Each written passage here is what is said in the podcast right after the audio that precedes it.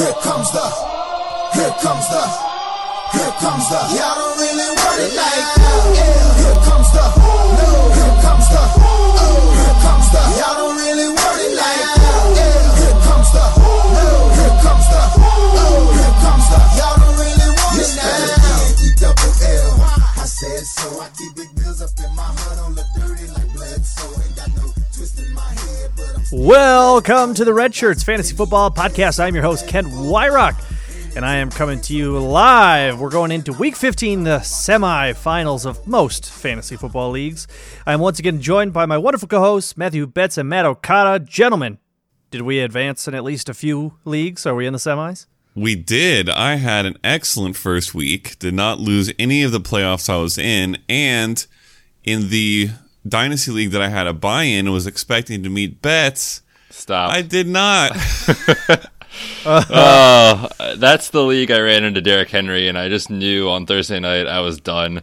I actually had a de- decent shot. At one point, I came back and I was winning, um, but it was very, very brief, and then I got blown out. So, yeah, not advancing there, but I did advance in a couple other leagues. So, uh, I'm definitely uh, keeping the dream alive here for some championships moving into next week.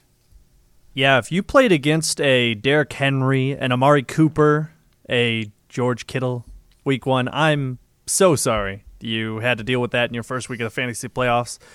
Uh, but if you played them, congratulations, you're probably on to the next round. So hopefully we can get you through and uh, maybe maybe earn another win this week and get you into the championship. So let's uh, let's go ahead and jump right into the news. I've just been handed an urgent and horrifying news story. And I need all of you to stop what you're doing and listen. All right, let's uh, let's talk about a few things here. First, a little bit of coach speak. Uh, we're talking about my boy Kenneth Dixon with the really totally normal dude name, and uh, sounds like he's possibly going to be getting more work, uh, according to head coach John Harbaugh. So, I don't know. What, how do you guys feel about it? Is the Gus bus sputtering to a stop, or I don't know? What do you think? Personally, I don't think it's coming to a stop. I think the speed is decreasing. It's starting to decelerate a little bit. Um, and the, the unfortunate thing here for Gus Edwards is the fact that he has literally provided absolutely nothing, not even one target in the passing game. So that really does limit his upside, and that's where we've seen uh, Kenneth Dixon excel in the past. And so if you know if he's going to get more work moving forward, and Gus is not taking any of his pass catching work, uh, you know Tom Montgomery's there, but still, you know that adds a lot of value to, to Kenneth Dixon. So I'm certainly intrigued. Yeah, and I think it's kind of something we could have maybe expect a little bit in a game against the Chiefs that you knew was going to take a passing game, but did stay close. By the way, as close as you can literally get. Uh, this week they faced the Bucks. I think the the Ravens have a much better shot at just closing that game out early, which means I think it's much more of a Gus Edwards type of game. I don't expect Kenneth Dixon to take the job. I do expect him to play a good amount of passing work, maybe be startable in PPR, but I still like Gus. The uh, Ravens, the, excuse me, the Ravens backfield, where you have to decide between Alex Collins and Buck Allen early in the year, and Gus Edwards and Kenneth Dixon later in the year. Maybe a little Ty Montgomery sprinkled in there as well, just for good flavor. But yeah, it's certainly something that's interesting. I. I don't want to start Kenneth Dixon, but I I think he could end up putting up a decent day. But um, I don't know. If you're in the second, if you're in the semifinals, I wouldn't recommend it. But well, the thing is here too is that all those guys you just mentioned are not even their first or second options at the the running True. position. It's Lamar Jackson all day. yeah, Yep. right. Yeah, and it, and the way it sounds right now is that Flacco's probably healthy, but Lamar Jackson will get the start again. So I guess keep an eye on that. I, I imagine it's going to be Lamar Jackson playing the rest of the, the year, but I guess we'll see. That's he could get benched, and that's something I'm definitely worried about if you're thinking about starting him. But anyway, let's move on to the next piece of news here. Uh, this is a, due to the Monday night game between the Minnesota Vikings and the Seattle Seahawks. Game Oh, quote unquote. Was it? Oh, did it really happen, or was I just having a nightmare? It Possibly both. definitely happened. But Yeah. also, what happened is Kyle Rudolph did not catch enough yards. Oh yeah. passes. Okay, so he won. I'm sure uh, uh, Uh, people who are listening to the show probably follow me on Twitter. I was on a tirade just hoping that Kyle Rudolph did not get 12 yards in that entire game, and he dropped like a red zone target, and there was another target right at the end of the game where he just dropped it, and no one was on him. And I was like, "That's it, I'm done." I saw the pass going to him, and I was like, "It's it, I'm over." And he dropped it, and I about did a flip on my couch. So it was pretty fun. But uh, the the real news we're trying to get to here is that the Vikings fired their offensive coordinator John DeFilippo, who was considered a hot candidate to be a head coach next season. He was like supposedly the next McVay or Nagy, but I don't know. He's it's been kind of sketchy for the Vikings this year. I, how do you what do you guys think about this? Do you think this was a good? Because I'm I'm I'm biased. I, I have a Vikings view of this. I want to know what your guys' thoughts on this are. The the thing that's really curious for me is I think this is largely because for some reason he refused to run the ball. They're they're like 31st in rush attempts, and they've got Dalvin Cook now healthy for sure, and Latavius Murray is, eh, you know, he's Latavius Murray, whatever. He's there. What what I don't understand is why does Zimmer not just say, "Listen, you got to hit a rush attempts minimum, or I'm going to fire you." And if he does say that, how does DeFilippo not just do it? I don't understand how it gets to this point. Like it's not that hard to do to just run the ball. It's not like they're even being blown out of games. I don't know. Yeah, and I think you know speak to that too a little bit. Like you said, the run game is really what was lacking uh, a lot for this offense. Um, well, recently it's been a lot of things have lacked, but uh, for the rush attack specifically, and we know you know head coach. Uh, I'm blanking on his first name, Zimmer. Zimmer, Mike. Zim- Mike Zimmer. Mike Zimmer, yes. Uh, he's more of a defensive minded coach, and so I think this kind of plays into the fact that they might lean on Dalvin Cook a little bit more down the stretch here as they continue to try to make a push to, to sure up a wild card spot. So uh, I definitely think it benefits Dalvin Cook.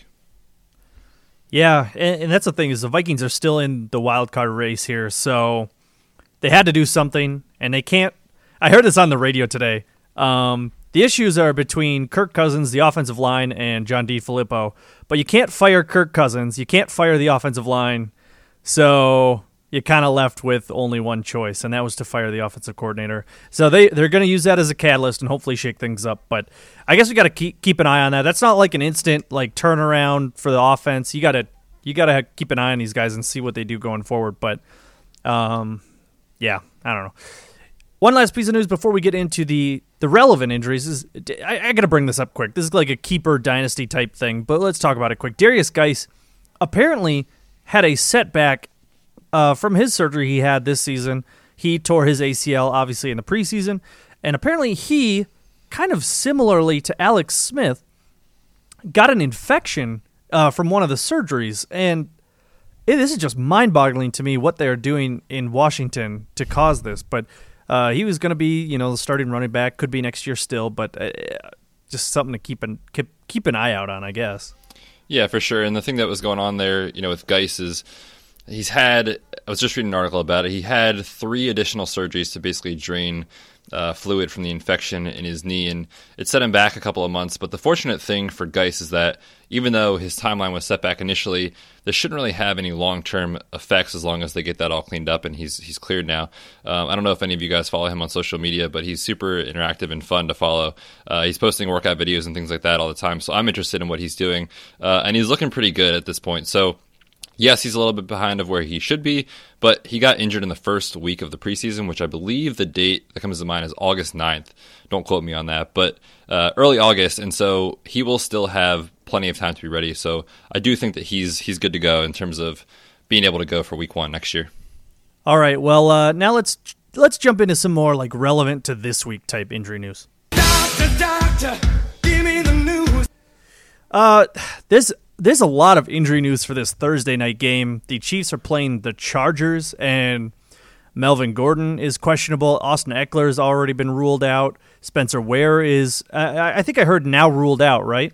Is that correct? I heard I he was saw doubtful, but The last I saw was Um, doubtful, but in today's NFL, you might as well chalk that up as out. according, yeah, that's true. According to Nate Hamilton, I just substitute uh, hosted the Fantasy Till podcast. He he said he heard that he was out, so maybe there's there's that news out there. We'll we'll take a look, but certainly things are looking bleak for him. And uh, Sammy Watkins ruled out. It was Tyreek Hill is questionable. There's injuries, guys. What what's your takeaway from all this, basically? Yeah, I think the biggest concern, you know, it's- nice that we have some clarity about a couple of these guys. With Ekeler, uh, Watkins, we kind of didn't really expect to play, so he's he's gone. Um, and now Ware, more than likely, I would say there's like a 95% chance he doesn't play. Um, so it, it's nice to have some clarity, especially on a Thursday. You know, it'll allow a lot of flexibility moving forward for your lineups. Uh, but the big two that we got to talk about are Tyreek Hill and, and Melvin Gordon. Melvin Gordon coming off the MCL, you know, this is two and a half ish weeks or so from his injury, so he's kind of within that timeline of what we expected. But coming on a short week here, they don't do a lot in practice, so it's hard to say what he's truly doing. Um, the thing that I've kind of been thinking about with him is the fact that if you go back two weeks, he pushed to play through an injury, and I think that he's going to push this staff to let him play. And ultimately, I do expect him to go ahead and play. And for me, that staff is not going to put him out there and limit his workload if they are at all hesitant. For them, they're doing so well, they're headed for the playoffs. It doesn't make sense to put him out there anything less than what they feel is 100%. So if he is active, I feel very comfortable rolling him out there with the full workload. Uh, so I am curious, Bet, with this particular injury, it's not really like a pain management thing, right? It's more like he either really can run full speed or he can't. Is that is that accurate? Uh, pretty much. It's not necessarily the running that's bothersome coming off of an MCL injury. The ligament stabilizes the inside of your knee, and so when you go to cut and he'll plant off of his knee uh, to cut in the opposite direction, that's when it will get stressed. Um, I do expect him to play with a brace to provide a little extra support. Uh, but the thing is, is that if he is out there and he, you know, and they clear him, I don't think that that staff makes a bad decision and says, yeah, you're almost back and you're good enough, go play. I think that truly they say, okay, if you're going to play, you're 100%, go ahead and do it. So uh, I'm more comfortable with that situation than like a hamstring per se. Yeah, that's kind of what I was hoping to hear. And I will say, if they win this game, they'll have the same record as Chiefs, and things go to weird other tiebreakers because they'll be one and one head and head to head with the Chiefs. But if they can pull off a division win, that would be massive. So I expect them to try to do that as hard as possible, which means getting Gordon out if there's even a decent chance that he'll be 100% or close to it. Yeah, I think the way I see it is if, if Gordon suits up and plays, that I'm going to start him, and uh, th- there's really nothing else to say there. Justin Jackson, I would probably not start if, uh, if Melvin Gordon is active as well. So it's kind of a wait and see. Unfortunately, you got to just uh, take the news tomorrow and uh, kind of work from there. And there's probably a lot of context specific things that, that could go wrong there. So Yeah, something to keep an eye on. I was yeah, going to say, ahead. can we just touch on Tyreek Hill real quick? yeah, absolutely. Yeah, so with him, basically what's going on here kind of seems it's a heel injury, and we don't know exactly what's going on there, but it's not as Achilles, and there's only a couple things that sit in your heel. You can kind of bruise the bone, uh, and there's also a what's called a fat pad. It provides a little bit of kind of extra cushion and support there to the bone. That can get bruised, and it can be really painful, but I Got to give a shout out here to Dr. Chao, which we all know as Pro Football Doc on Twitter. Uh, he makes my life a lot easier, uh, and he was saying it with his analysis is that with that injury, when you go to push off with your toe, it doesn't really get stressed. And so for Hill, if he's running full speed out there on the field, which we saw, you know, against the Ravens, he should be fine. It's when he goes to try to decelerate and like actually dig his heel into the ground and stop that bothers him. So uh, I think if Hill's active, which the sentiment around the league right now is that he will be, you have to play him. Yep. All right. Well, let's uh, let's go ahead and move on here from that game since there there was a lot there, but uh, it looks like Odell Beckham was I think he was limited or did he not practice today? It was initially reported as did not practice, and then they changed it to limited, which I don't know how teams Okay. do that. Yeah. I don't know. Maybe it's like trying to throw a curveball with the injury report or something. But he had a he has a quad injury, and uh, was is that the same? It was a quad that kept him out of the last week's game. Yeah, he's dealing with a quadriceps contusion, uh, which he initially sustained in week 12. Okay. So keep an eye on his practice regimen. That's pretty much the telltale sign there. Uh, looks like Carson Wentz is dealing with an injury that uh, this just came through the pipeline today. That it looks like it might keep him out. It's a back injury and it could keep him out for the rest of the year. What what are you, what are your thoughts on that? Yeah, it kind of feels like it came out of nowhere, but in reality, uh, Carson Wentz has actually been on the injury report off and on for his back, dating back to the month of October. So um, it's really is not coming out of nowhere, and that's the thing that we know about like back injuries and back pain is that they tend to be kind of like a roller coaster, ups and downs, back and forth. Uh, so he's been on and off the injury report, and he's played through it. So for us, you know, we don't really pay attention much to it. Um, but the fact that they're already predicting on a random Wednesday that he's not going to play on Sunday, and then it might be something that they shut him out for the year, you have to think that he suffered a setback of some sort or an aggravation that really worsened things um, this past week. So uh, definitely just a situation to monitor. But if you're counting on Wentz for this week, you need to make backup plans immediately. And he was already kind of struggling, so uh, seeing this is not really a good look. Um, the offense as a whole has been kind of meh in the last you know six or so weeks, but yeah, this is kind of sucks. Nick Foles would step in, and that's not exciting at all Super for Bowl anything. MVP. Yeah, what do Yeah, you mean, well- Super Bowl MVP Nick Foles? It's a long time ago, guys. It's a long time ago Not in the that long NFL. ago. Not that long ago. I'm hanging on by a thread Uh, here, Kent. It's been a rough season.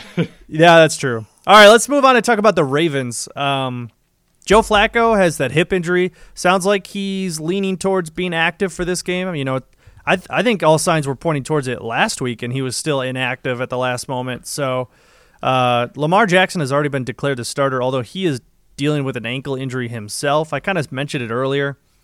I'd be worried about Lamar Jackson getting benched if something went awry in this game. Do you either of you guys share that concern, or how do you view this situation? I think it would have to go very awry for them to bench Lamar Jackson. He's three and one since he took over and took the Chiefs to overtime. Uh, Flacco was on a down spiral before he got this injury um, and sat out a few weeks, allowing Jackson to take over. So, especially in this game against a terrible Bucks defense, I don't I don't really see J- Jackson imploding in any sort of uh, concerning way. And then he's got a decent chance at taking them through the Chargers. We'll see what happens there. That's going to be a close game, and then the Browns. So I think they're kind of just deciding to go with Jackson rest of the season, and I'm not too concerned about Flacco coming in and stealing work or the job or anything like that. Yeah, I, I'm not really worried either, but I have to pose the question because I'm the host. So that, that's my that's That's an my job. unwritten rule. Betz any any medical perspective on the hip and the ankle here? Uh, as far as Joe Flacco and the hip, it's it's a strange situation that they kept him inactive last week because he practiced in full for the first time on Friday, which tells you you know he's he's back basically. Um, he's practicing in full for this week, and so I do expect him to be active. But like you said, they've already said he's backing up Lamar Jackson. The ankle is is your typical lateral ankle sprain where you roll it inwards. Um, I do expect him to play with that ankle either taped or wearing a brace to provide some support. Um, not sure exactly how it will affect his ability to run the ball, but if they are going to commit to him and have to play a Bucks defense that is not great, I would imagine that they may lean on the run a little bit more, uh, which means, like you said earlier, a little bit more Kenneth Dixon and Gus Edwards. Yeah, I think I can agree with that. So, um, let's go ahead and talk about Isaiah Crowell, who's dealing with a toe slash foot injury. I mean, he was seen wearing a boot, and that's not like Canadian. Like, what are you talking about? that's like he's wearing a boot on his foot. So, uh, that's uh, that's not good news for a running back. I think you need to not have a boot on when you're playing running back. Yeah, that is highly encouraged that you wear your cleats uh, on game day. Boots are not, not encouraged. Um, yeah, this is this is a toe injury that he entered with last week. He almost didn't play, and then you know we saw this uh, situation kind of play out almost similar to an AJ Green esque type of situation where he was in. Uh, he got aggravated by that toe injury when he tried to push off of it. Um, and now they're calling it a foot sprain, so it's kind of weird in terms of the terminology. But I, I do think it's more of that turf toe type of injury than anything. Uh, and I would be really shocked if he plays this week. And unfortunately, they're going up against the Texans, so I don't really feel great about playing any handcuffy Yeah. sort of backup options unless you're really, really, really desperate. Yeah, it'd be Elijah McGuire, and I like him as a talent, but this week is not the week to play him. All right, before we get out of this news, a couple of quick hitting uh, pieces of news here. Uh, on Johnson has yet to resume practicing, not looking good for him. Uh, Ryan Tannehill likely to be limited in practice. Sounds like he has a ankle sprain, uh, something to monitor throughout the week. You might be starting him or considering maybe like a Kenny Stills or an Amendola, so something to keep an eye on. LeSean McCoy is considered day to day with a hammy. He exited the Week 14 game from that injury. Jordan Reed is done for the year with a foot sprain. Wait, is that official? He's done for the year?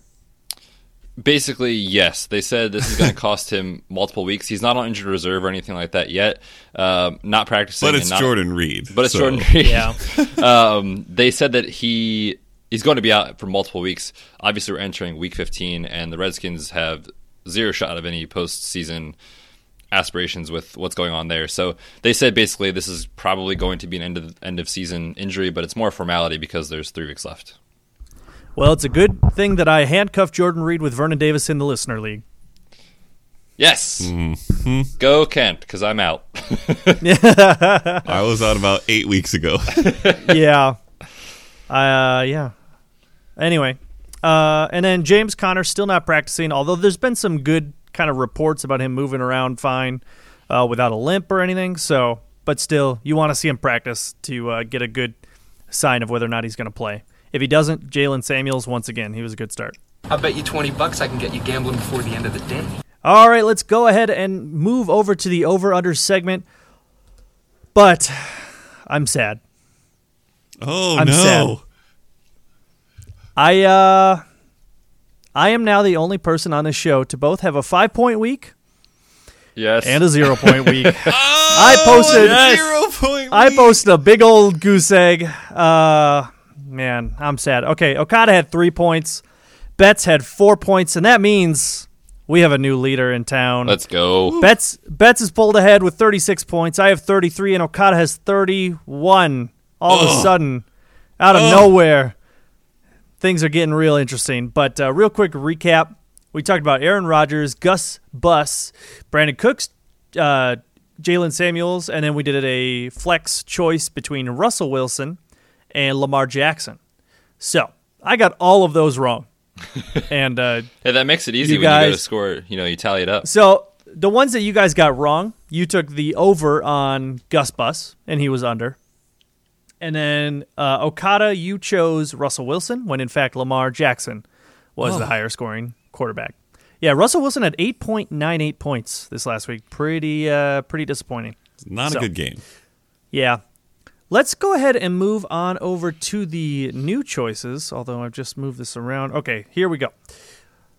Up this week, I kind of chose guys that have hard matchups. That was that was kind of my, my decision choice here. Um, other than that, nothing really there. But up first at the quarterback position, we're talking about Andrew Luck. He's been pretty good this year, but he's going up against Dallas at home, a defense that's been very good this year. He is projected for 19.8 points. Okada, you first. Over or under? Ooh, yes, this defense has been extremely good. I would say elite, but except for one very, very, very strange game against the Jaguars that really can't be explained, Andrew Luck has also been elite, and I'm going to take the over. I'm going to have faith in the captain. Uh, and if if the Cowboys can be beat anywhere on defense, it's by the tight end. So I expect this to be an Eric Ebron game. That connection is out of control good. And honestly, I don't I don't know exactly how it happened because Quenton Nelson can't be the only solution. But the Colts offensive line is one of the best in the league. So I expect them to be able to get Andrew Luck time that a lot of other teams don't have against the Cowboys and uh, put up some points. Enough to And, top uh, 19.8. That offensive line, I believe, is getting their center back. Am I correct in that? You That's may off the be. top of my head. Might not, Not be, sure, but okay, Betz. You go ahead. Yeah, I love the season Andrew Luck is having. I've talked about it previously with our over unders with him. Three plus touchdown passes in eight of 13 games. Only had less than two, so single digit or zero uh, in just two games this year. He's so easy to plug in your lineup and set it and forget it. I don't see how he goes under this number. I'm going to take the over. Yeah, I'm going to take the over two, and I, I I did find it. They got their center Ryan Kelly back at practice, so that's a good sign for them. Uh, he's their starter, and uh, yeah, I'm taking the over as well. He Luck is throwing for like 20, 25 points almost every single game. Ah, you got to take the over. You got to just go with the odds on that one, even though Dallas has been good. Up next, we're going to talk about Aaron Jones. He is playing in Chicago against those Bears, and he's projected for 12.6 points. Betz, we'll start with you on this one. Would you like the over or the under? Oh, God, those Bears. They're so scary. Those scary Bears. Big scary Bears! Uh, I got to take the under here with Aaron Jones. Did you guys watch the game last week with Todd Gurley? Unfortunately, yes. My goodness, that defense was suffocating him. 11 rushes for 28 yards. So uh, if Gurley can't do it, man, I don't think Aaron Jones can. Yeah, that's fair. Is that an official under? that is an official under. That's an official under. Okay, I'll go second on this one. Um, yeah, uh, I'm not excited about Aaron Rodgers, the wide receivers, the running back, the offensive line is in shambles. I think the Bears just stomp all over the Packers' guts in this game, and so there's going to be no opportunity to run the ball. I am also going to take the under. Ugh. I need one of these ones where you guys both agree to be one I can actually take the over on for this incredible comeback to continue, but I cannot take Aaron Jones 12.6 or more against the Bears, who, yeah, I mean, th- we're talking Legion of Boom levels of elite, if not better, is how good this defense is playing. They are extremely talented, and to make matters worse, it's in Chicago where we just saw the Rams possibly the best offense in the league, certainly one of the best three, get annihilated. So no thank you, no part of this. Yeah. Okay. So we're matching through two. That's unfortunate, but that's okay. Uh, this one might be a little bit more interesting. Kenny Golladay is going to be our wide receiver choice. He's playing at the Buffalo Bills, and he is projected for 9.1 points, coming off a very disappointing game.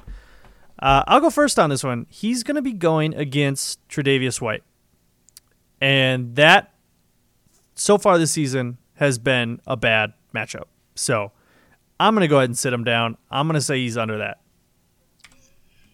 Sigh. Uh, that's exactly what I have in my notes. And unfortunately, he does not look to be up to the, the challenge of beating these elite guys. He just got squashed by the Rams with Talib and Patrick Peterson on the Cardinals in the past couple weeks. So I kind of see the, the same thing happening. The, the Lions are just terrible. They're quickly descending into one of the Yeah. worst teams in the league right now. Stafford's Yep. playing his worst football in ages, and they have no running game. So I don't want any part again. Under. Yeah, this is boring, uh, but I agree with everything you guys have said. Matt Stafford is currently still playing through a back injury as well, and I think that's part of the reason. I'm going to try to cut him some slack. Part of the reason that he's been playing so bad, but yeah, it has been miserable. He has not thrown multiple touchdown passes since week 10. Uh, so yeah, I, I definitely am taking the under here with Kenny Golladay. Um, so we're matching once again. Yes. Is that three? Three matching. Okay, this How could I like how this is going Betz. because I'm going to stay in Yeah. first place. Uh, all right, Okada. We got to make. I think now we, we should make Betz go first for these last two, Ooh, I like it. I like it. just to it. make things interesting. All right, I'll take Maybe we it. should just Uh, always make the leader. Go Actually, I was gonna say that should have really been a rule for like the whole time, but um, maybe we'll start that next week. But all right, up up next at the tight end position, we're talking about Evan Engram playing at home against the Tennessee Titans. He's projected for seven point six points, and uh, yeah, Betz. You can go first. Yeah, this one I struggled with a bit because that number is pretty low. I think that it's definitely possible he goes over, uh, but I'm going to take the under with this one. He just hasn't been on the field. His snap count hasn't been over 60% since week 11. I know he's been dealing with that hamstring injury as well.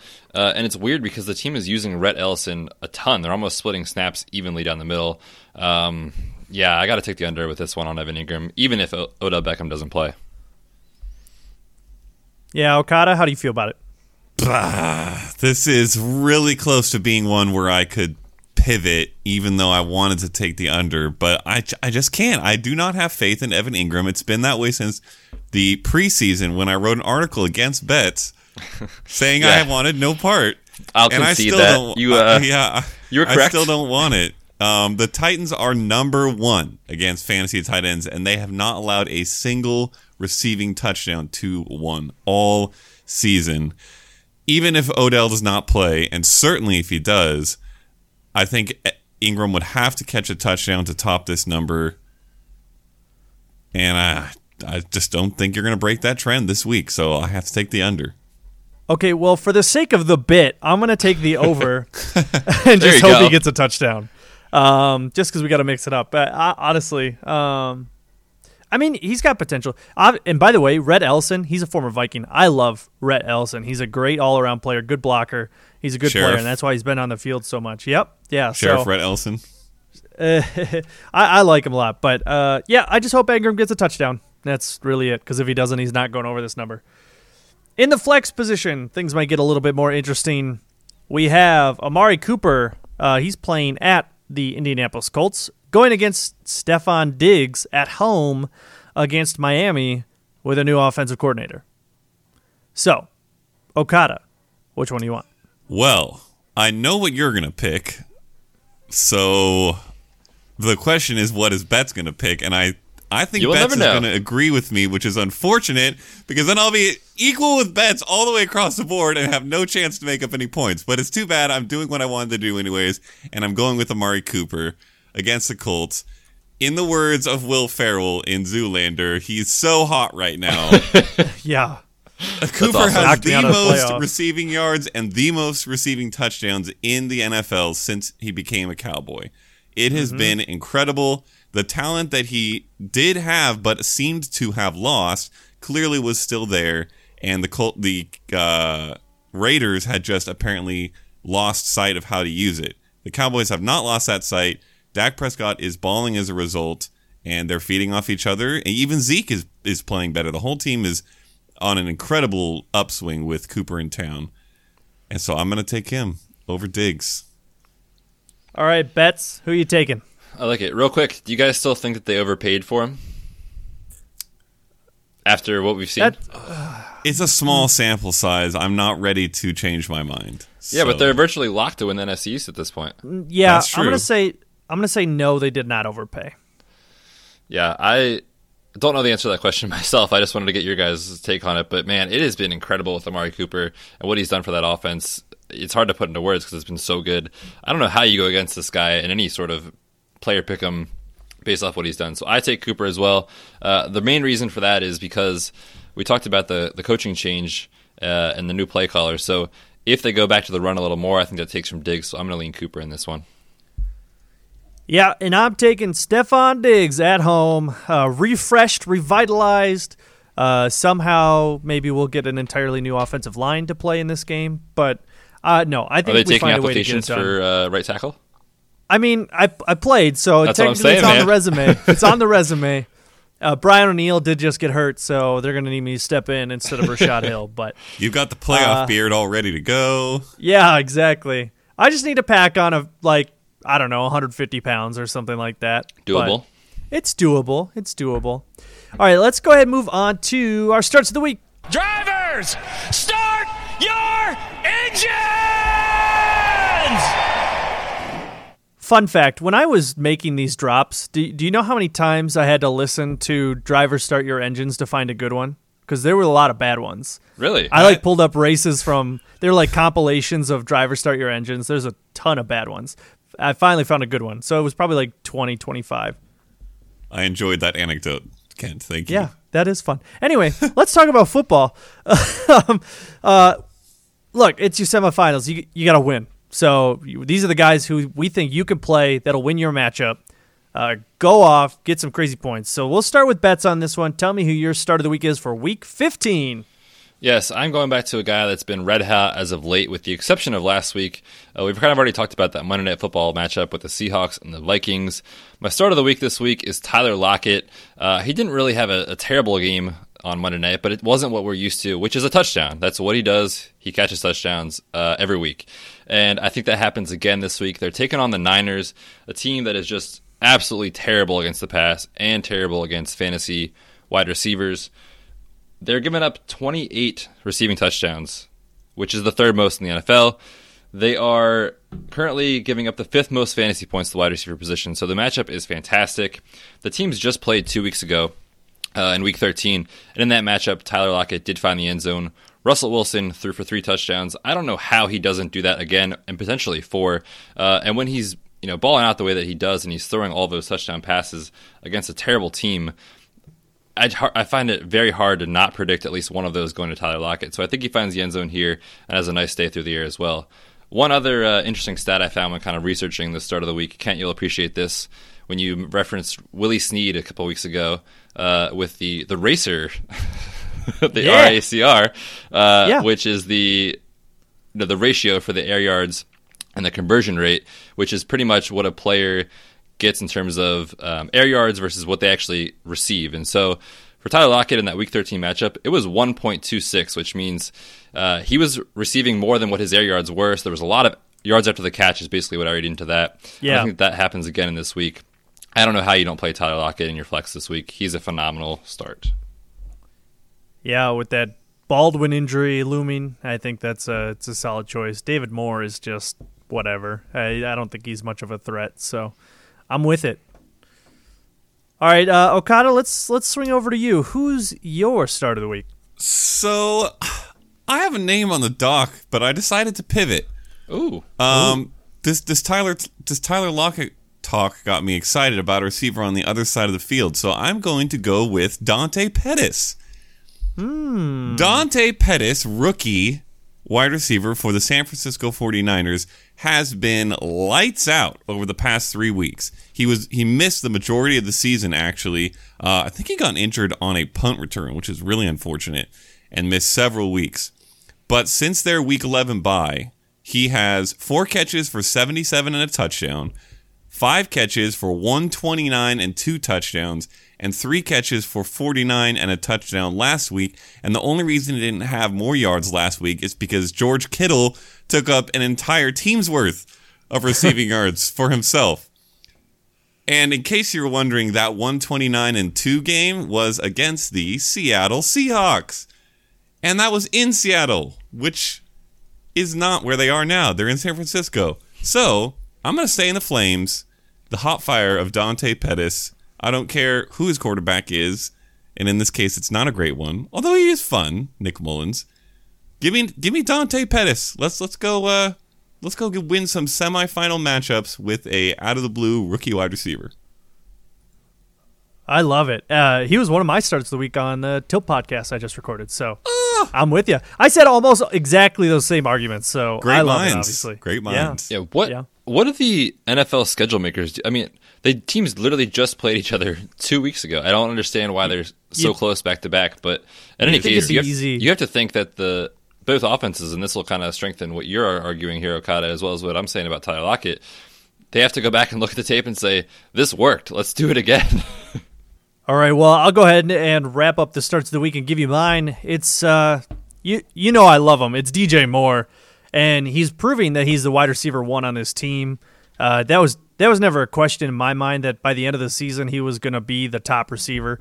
Devin Funchess just isn't built in that mold. He doesn't have the athletic upside that DJ Moore does, and uh, Moore's been working hard and, and developing the skills that he was definitely lacking coming into the draft and in, into the NFL.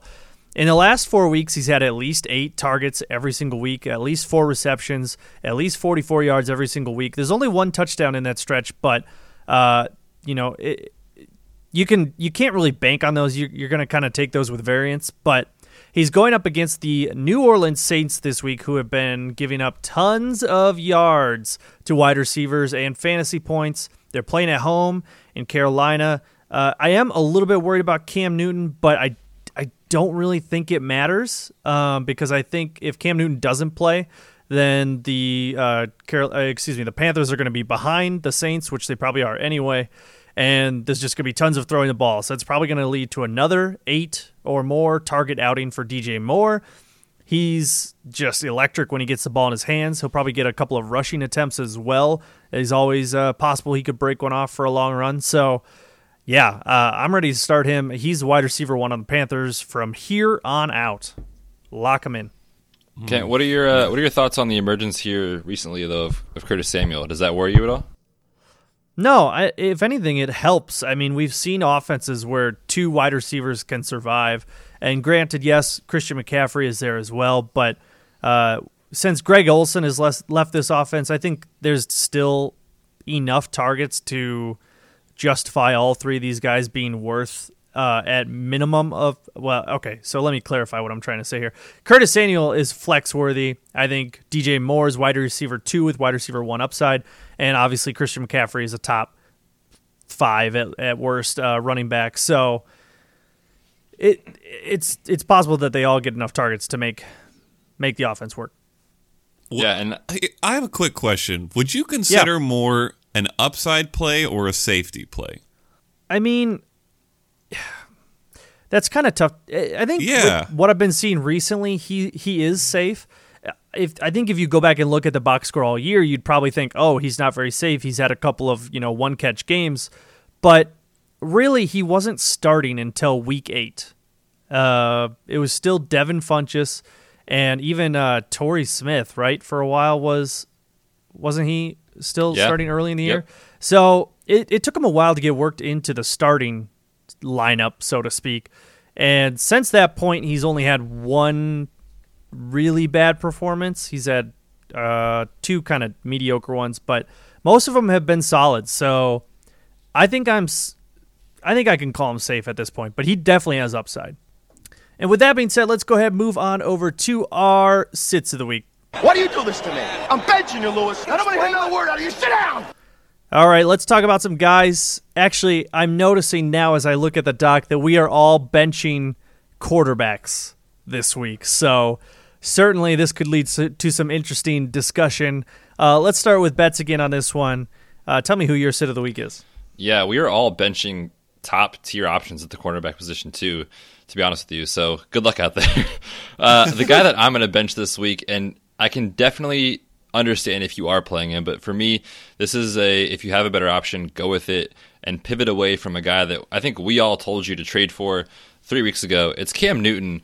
The playoff matchups and, and schedule moving forward, like we talked about, was phenomenal, but there's one issue, and that's that right shoulder. He is currently injured and, and he's battling through injury and playing with soreness, and he's already admitted himself he's not ruled out yet in offseason surgery. We need to bring up the fact that Cam Newton, back in 2017 in March, had rotator cuff repair surgery to his throwing shoulder, and that rotator cuff is the number one, uh, you know, biggest factor for a throwing athlete, baseball players, quarterbacks, etc. Um, so if that's either re-aggravated or injured, you know, subsequently this season, it's not good news for Cam Newton. And I went back and actually watched his last two starts, every throw that he's made. And the thing that I've noticed is that he doesn't look comfortable in the pocket when there's pressure around him. He has to change his arm angle, and he's throwing it into the ground, into the feet of uh, you know his receivers. He just doesn't look good. And from an injury perspective, it worries me. He's been on the injury report now with his shoulder injury since week eight, um, and he hasn't had multiple full practices in a week since week nine. So he is gutting it out, battling through it, and his play on the field has really suffered as a result. When you look at what he was the you know first 11 weeks of the season, he was quarterback five. It was fantastic. Weeks 12 to 14, quarterback 18, almost as bad as one of our other sit of the weeks. And so I just think for those reasons, and you know, he can't he can't do what he's been doing all year. It's severely limiting him. And sure, I could get you know look like an idiot by uh, by Tuesday morning when Cam goes out. You could dump off you know to Christian McCaffrey and you could take it six yards of the house and it makes your day. But for me, I don't feel comfortable relying on that, and I would rather start a quarterback who has a little bit more upside and safety this week, especially in the semifinals. Well, you made me feel a lot worse about my DJ Moore pick. well, I was going to say actually, can I? I do think DJ Moore still has an okay day because of how they use him. You were saying, you know, Yeah. they, they get him on the ball, you know, on know, reverses and jet sweeps and those kind of things, and he does catch, you know, those short balls, which that's what Cam Newton can do right now. When you look at his throws over the past, you know, uh, three weeks or so, throws over 20 yards, he's three of 12. Throws over 15 yards, he's just six of 19. All right. Well, uh, yeah, I- I, think DJ Moore could still be okay, but I, I would understand sitting down Cam. So let's let's move on to our second big name quarterback, who's going to be sat down. Let's let's go with the second biggest, uh, and that means you Okada. Second tell me who biggest. Whoa. Yeah, si- or first biggest. I guess I don't Oh, know. This yeah, year, not yeah. really. I already went first, so clear. it's by default. Yeah. Let's be clear Yeah. who's sitting the best quarterback here. One one person is already gone, so you're second, I Oh, think. oh, but I see. I see what you're saying. Uh, yeah. So listen, last week I made the worst passer in the NFL my start of the week, and it worked out quite nicely, despite all of your guys' booing. This week I'm making the league's best passer my sit of the week, and it is Aaron Rodgers. Unfortunately, apparently, firing McCarthy did not heal the Green Bay Packers. They still did not look great. He had an okay fantasy day, but only managed 196 passing yards and two touchdowns versus the Falcons defense at home. That's the Falcons defense. They're terrible. Yeah. He has not he has not hit a Rodgers like number of 25 points since week 6 and now he is heading into Chicago against the Bears. So big, so scary. We talked about it with the running game up top. Same thing for the passing game. We just saw Jared Goff put up not only the worst passing performance of his career, which is saying something considering how bad he was in his first season, but one of the worst fantasy performances of this entire year by any quarterback. Negative points. Aaron Rodgers is going to struggle in Chicago. It's going to be cold again. He can deal with that probably a little better than Goff, but it doesn't matter when it's as cold as it is and you have the guys on the Chicago side of the, the ball coming at you that they do. Also, his right tackle, Bryan Bulaga, probably trending out, which means it's going to be Khalil Mack versus a backup. Give me over under three sacks from Khalil Mack alone. Yes, please. Probably a pick six for that defense. I think Rodgers is sub 15 points this week. I would, and I, I actually went through and ranked my quarterbacks just so I could see, and I have him outside my top 20. Here is just a quick Woo! list of That's- names. oh, yes, jeez. That's some Here's fire a up quick Wow. Li- all all the normal guys, all the the auto starts, and then here's a quick list of guys I would start over him as well: Baker Mayfield, Matt Ryan, Lamar Jackson, Josh Allen again. And don't tell me otherwise. Mitchell Trubisky on the other side of this game, Derek Carr, Dak Prescott, Marcus Mariota, and are you ready for this? Jeff Driskel and Nick Foles. No. Yes. Yes way. Nick Foles. I don't Yes, know how sir. it fe- Listen, Ah. listen. Nick Foles is a capable passer. He's going to be passing a lot against that, that Rams team. And Rodgers is going to be a dud. Sub 15 points. Give me all those guys. I can agree with the the I think he's going to go sub 10 depending on your scoring. I mean, it's just uh, things are not looking good over there and broken down offensive line, revolving receivers. Yeah, no, it's it's not a good look. Yeah, and Okada, I don't mean to say that I don't agree with you because I absolutely do, and I almost made him my sit of the week. Um, but I, I can't play Nick Foles over Aaron Rodgers. Listen, man, we're talking about Yeah, a I- Super Bowl I can't MVP either. Here. What, 400 plus yards? Oh my god, that's a long time ago. It's not. No, what the Eagles are going to do this Sunday is run seven Philly specials, bring it back. Oh my God. Although Corey Clements now that's after all the year. that's the only play he's good at. That's the only thing Just he can do. Do you guys remember week Philly, one? Philly. The team was struggling so bad. They had like a fourth down call at midfield, and they called it again. Nick Foles caught it again, and from then on, they played well the rest of the game. So don't be surprised; it's going to happen. First play of the game, Philly special. Man, that's funny. Um, all right, well, I'll, I'll close up the trio here of of quarterbacks. Mine's a little bit less illustrious than, than the two guys that you listed, uh, but it's Jameis Winston, who's coming off three really solid games, um, 20 plus fantasy points, all three. And now he gets to go and play against the Ravens, which, if you've been paying attention to the NFL this year, that's not normally a good thing for um, opposing teams. The Ravens defense is top 10 in almost every defensive statistical category. And it's in Baltimore. This Ravens team, we've seen since Lamar Jackson has taken over, has just been a time of possession, run the ball, grinding game. And I mean, last week, Pat Mahomes did a good job. He's Pat Mahomes. He's good. He only threw two touchdown interceptions, or excuse me, touchdowns. What's a touchdown interception? That's not a thing.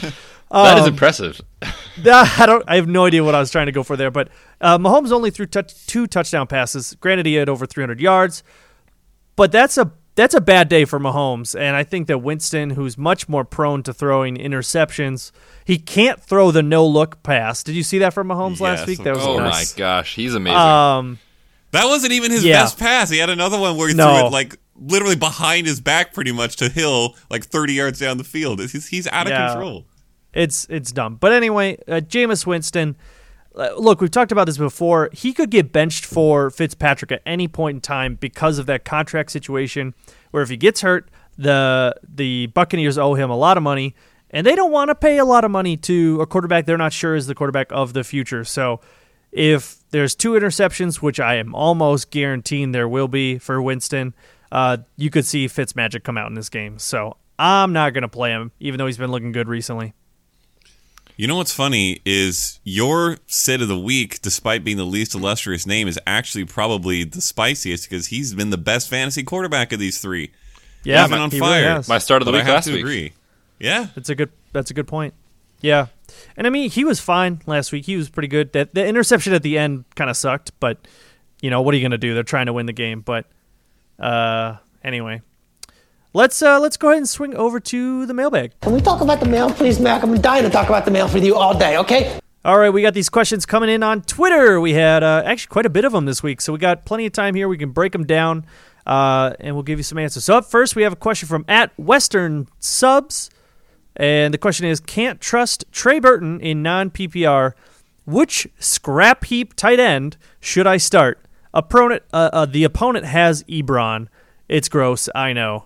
And we have a picture here of all the available tight ends: Vernon Davis, Vance McDonald, C.J. Uzomah, uh, Gerald Everett, Chris Herndon, Ben Watson, Dallas Goedert, Ricky Seals Jones, and Antonio Gates. Guys, who's your selection from this list? it's pretty easily Uzomah for me. I think he has the best chance at a touchdown of this group, probably also the best chance at, let's say, four catches. So, with that kind of baseline and that kind of upside, I will take CJ. Yeah, I don't I don't hate that CJ Uzomah pick because the targets have been there, and honestly, when you're looking at tight end uh, without the top three, that's really all that matters because it's so bad.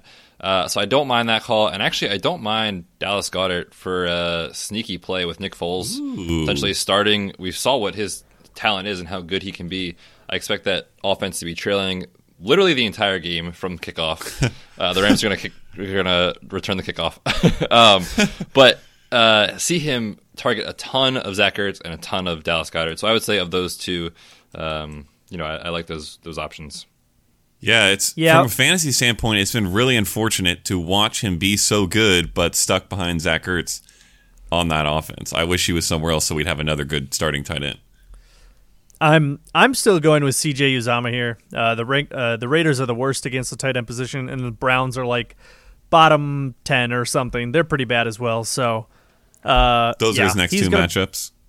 What's that? Yeah, th- those are his next two matchups. Yeah, he plays the Raiders this week, and then the Yeah. uh, the Browns next week. Nice. So he's at least going to be. If you, I mean, if like he is looking for scraps right now, you probably want one you could start both weeks because you're not going to want to try and stream one in the championship week. So I just go with CJ. Like you said, targets are there. Let's move on to a question from at Marb B Marp, Marpsters. Marpsters? Marpsters. Okay. Well, the capital B kind of threw me off. I wasn't uh, sure if it like broke it up or anyway. Um, if Ware is out, and it looks like he will be, where would you rank Damien Williams? Or excuse me, would you rank Damien Williams over Sony Michel? My answer is no, not even close. Oh, um, I, w- ugh, I wish Do- he had do you wanna know specified why? PPR because that I'll, that I'll helps. gladly. Well, let's just assume half. I mean, Okay, I, okay. that's that's how I always kind of assume if they don't specify. But I'll tell you why. I don't think it's unreasonable that Charcandrick West gets used more on the ground than Damien Williams does. Charcandrick West has had one season with more rushing attempts than Damien Williams has had ever. He's played four years with Miami. He's had like 130 rushing attempts total. He's a pass catcher, and he's pretty good at that. But I don't think they're going to use him on the ground. They're not going to give him a full workload like they would Ware or or Hunt. Uh, if anything, it's probably a split between West and uh, Damien Williams. And West West has familiarity with the system, so there's no reason he can't jump right back in and contribute in some way. So I don't like it. Sadly for me, as a Patriots fan, I think I'm gonna I'm gonna take Williams and sit Sony. And as a Sony fan, by the way, I love Sony. Yeah, I, I would start Damien Williams if Ware is out over Michel. They're going up against the Steelers, who have had a very very good run defense, and Tom Brady has come back alive. At least last week he did, and Gronk and Josh Gordon have been two of the guys to own the Steelers over the years. Gordon actually as a Brown and Gronk obviously as a Patriot, but I see this being a game where they want to make a statement, the Patriots do, that Tom Brady and all of his weapons are still the, the dominant offense in this league, and they run up a ton of points, prob- probably from both sides. But that's good because it keeps the passing going. It's I don't think it's good for Sony, and I'm gonna s- I'm gonna I, I'm gonna sit him down, even for Damien Williams. Wow. Betz break the tie. I'll break the tie here. I lean with you, Okada. James Develin, for whatever reason, is taking all of Sony the Michel's Dirt Devil. Oh, yeah, all, the Daredevil, all of uh, Sony Michel's goal line work, and that really has hindered his fantasy value these past two weeks. Now, do I think that's actually going to happen a lot moving forward? Probably not, but maybe they get tricky and they say he's our goal line back. I don't know. They're the Patriots. They do. I'll shady tell you the reason, Betz, is because he's so dang good at it. He is good at it. I will He's say. got like six rushes and four touchdowns. Yeah, Yeah. I'll, I'll take the volume in a running back where I think it's going to be a high scoring game on Thursday. Uh, and the thing that's interesting is from this last week, the two running backs almost split 50 50. It was 43, uh, 43 snaps and 41 snaps for Ware and Williams, and they were neck and neck. And so I think they say, you know, you've done enough to show us that you're capable in this offense. And when Pat Mahomes is slinging the rock everywhere and they have a lot of opportunities to score, uh, I'll take the running back in that situation. All right, well there you have it. Um, let's go ahead and move on to the next question from at Kevin underscore Galouche. Is Dante Pettis worth flexing over Calvin Ridley, Dede Westbrook, and um, oh, Jordan Howard in a semifinal matchup where I'm projected to lose by 29? Yes. Your thoughts? Um, it's a very easy decision for me over those two receivers. He's my start of the week. I love him. I did I take a little bit of pause looking at Jordan Howard because I feel like they're honestly going to crush the Packers in this game, and there's a chance that Howard gets a lot of work and a couple touchdowns. But honestly, I don't think I'm willing to trust him. So no, I would go Dante gonna say- Pettis. Also, he makes that note about projected lose by 29 as if he's mainly looking for upside. I think Pettis might be the safest of these guys and have the most upside. He's been Yeah. great. Give me Dante. Yeah, I echo everything that you guys have said there. And one thing that didn't copy over when I copy and pasted this into the doc is the emoji with the guy with his hands on his cheeks with his mouth Oh. saying, "Oh, The no!" Scream face. Uh, Yes. So our friend here is a little worried, and I think Dante Pettis will help you out here, Kevin. So I would play Dante Pettis over those three options. Yeah, I love Pettis this week. He's uh he's a good start. Let's move on to a question from at Samper Alvaro, and the question is: Should I pick up Henry or Jackson for my flex? It, that must be uh, Derrick Lamar Henry and Justin wait. Jackson. Oh, it's Justin Derrick Henry. Jackson. Yeah, I was very confused for a second. Yeah, Justin Jackson, Derrick Henry. Okay, I don't trust Sony against his c- coach. What? I, I don't get trust his Sony against Pittsburgh. I get it.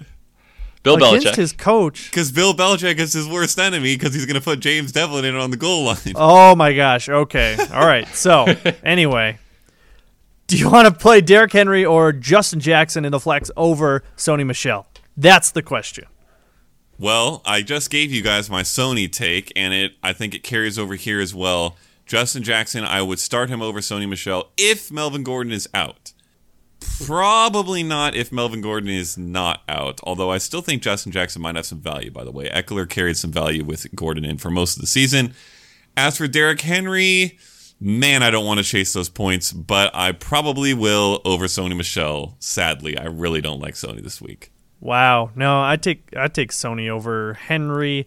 Jackson, it again hinges on Melvin Gordon. If Melvin Gordon is out, I take Jackson. If he's in, I, I take Sony. Yeah, I'm with Kent. I literally agree with that exact same analysis, and I would do the same thing. All right, let's go to a question from at FF. Oh, uh, Pol Tsunami. Do you think the Chargers will really turn to Justin Jackson, or does this mean that they will throw more? What are your thoughts? Good I think- follow up to the previous question. Yeah, I think regardless, they're going to have to throw more, even if it is Melvin Gordon, because it's Pat Mahomes, man. I mean, they, they're going to have to keep up, and this is going to be a high flying game with a lot of points, I think, on the board. Um, I will say, I don't know that it matters a ton because of, of Justin Jackson relative to another another back. He's capable of catching the ball out of the backfield, and we've seen the immense value that Melvin Gordon has brought through the passing game this year. So, uh, for fantasy purposes, I don't know that it matters a ton. I would still be comfortable uh, playing Jackson if Melvin Gordon is out. Yeah, also if you're going up against a team like this in the Chiefs and you're a solid enough team like the Chargers that you can stick with them and not just be behind by three touchdowns, I think that actually favors a good running back who can wear down the clock and keep uh, Mahomes and them off the field. And the Chiefs are awful at defending the run. They're worse at defending the run than they are against the pass. So if you want to move the ball down the field, it's probably a good idea to actually feed your running back. So I will I will definitely start Justin Jackson if he's the main back. And we already talked about if Gordon is in, definitely start Gordon. And I would even consider Jackson in that case. I agree on all fronts, um, but I also want to comment and say I believe this is like a Keenan Allen 15 reception game. Honestly, I really do. That's how it feels. But all right, let's go on to the last question of the week, coming in from uh, a usual fan. Uh, It's at Finlay underscore AJ. Who to start at the flex half point per reception? Kenneth Dixon, Sony Michel, or Randall Cobb? This is a good question. Wow, this is a tough one. Actually, I gotta I gotta look at some stats. If anyone's got something to to throw out there, go for it. There's no way it's Randall Cobb. I was that's he's facing the exactly what I was gonna say. There's no way you can play Randall Cobb. Trash. Put him in the trash. Uh, who's left? Kenneth Dixon, Sony Michel. Oh boy, oh boy. I feel like I would probably lean Sony Michel. We talked about the fact that he's not finding the end zone recently, but he's still getting a lot of work. Last two weeks, 20 carries and 17 carries, so it's that's still there. And I don't know that Kenneth Dixon's qua- quantity, I should say, of touches will be as high as Sony, but I think his quality will be a little higher. So, how safe do you feel? Do you want to go with the volume, or do you want to go with more upside? And I think Dixon, honestly, probably has a little bit more upside than Michel this week. But personally, I'm picking Michel. Yeah, man. Okay, so I wanted to pull up Randall Cobb's stats because he's you know he's two weeks back from his injury, although now he's got a hamstring injury, and that's concerning. And he's playing the Bears, but we talked about it last week how the Bears are actually allowing a decent amount of yards and receptions. So, oh, I don't want to do it, but I. Don't do it, Kent.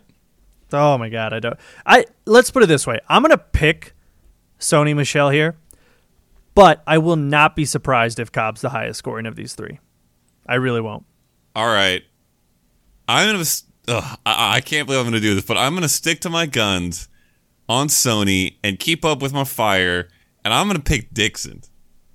Yeah, So we have not helped this listener out at all. He's gonna. I know. Sorry, listener, but he. I think he's gonna out catch Sony Michel by four or five catches, which is two or two and a half points in this format, and honestly has a better chance at a touch touchdown. Hmm. So, give me Kenneth Dixon. I ugh. I gotta say I do like, like. Kenneth Dixon. I, I like Kenneth Dixon's situation this week. I just like Sony Michel more as a player, and I think he's his workload is good enough to to overcome the difference. But yeah, I definitely like him more as a player. Let's not get that confused. I love Sony Michel and I hate Kenneth Dixon, but Well, see, I love Kenneth Dixon as a player, though. True. So no, I'm just kidding. He's not better than Sony. I do like him. Anyway, Kent loves him. all right. all right, that's going to wrap up the show for this week. Thank you so much for listening. Hopefully, you get out there, win those semi final uh, games, and get on to your championship game. That's what we're all here for. So, uh, you can reach me uh, on Twitter at Kent Weyrauch. That's very German, and you can figure that out. But, uh, guys, drop your Twitter handle.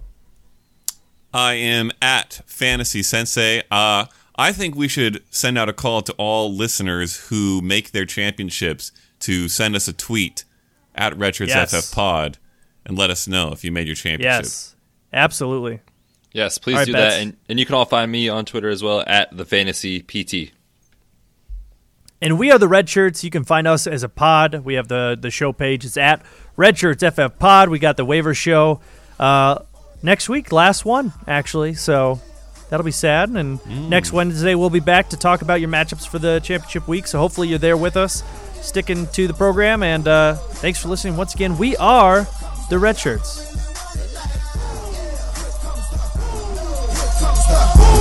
Here comes the, comes the, here comes the, here comes the, y'all don't really